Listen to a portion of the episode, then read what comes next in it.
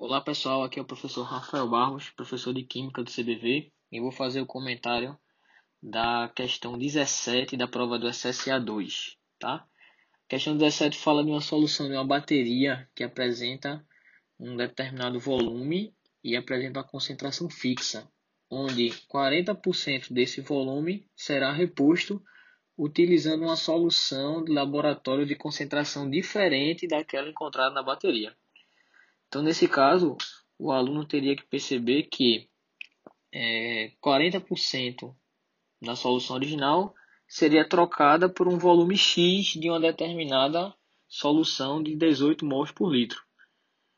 De maneira que, ao misturar essas, esse sessenta por cento remanescente com essa nova solução, ele encontraria uma solução, né, de concentração semelhante àquela da bateria, né, no caso cinco mols por litro.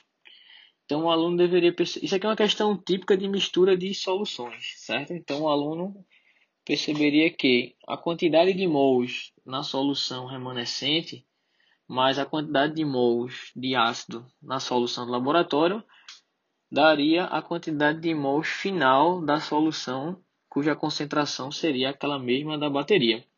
Então, calculando essas, concent... essas quantidades de mols através da forma, né, de concentração vezes volume, o aluno encontraria cada quantidade de mols em cada uma dessas soluções e faria um somatório, né? A quantidade de mols da solução remanescente mais a quantidade de laboratórios teria que dar igual à quantidade de mols da solução final.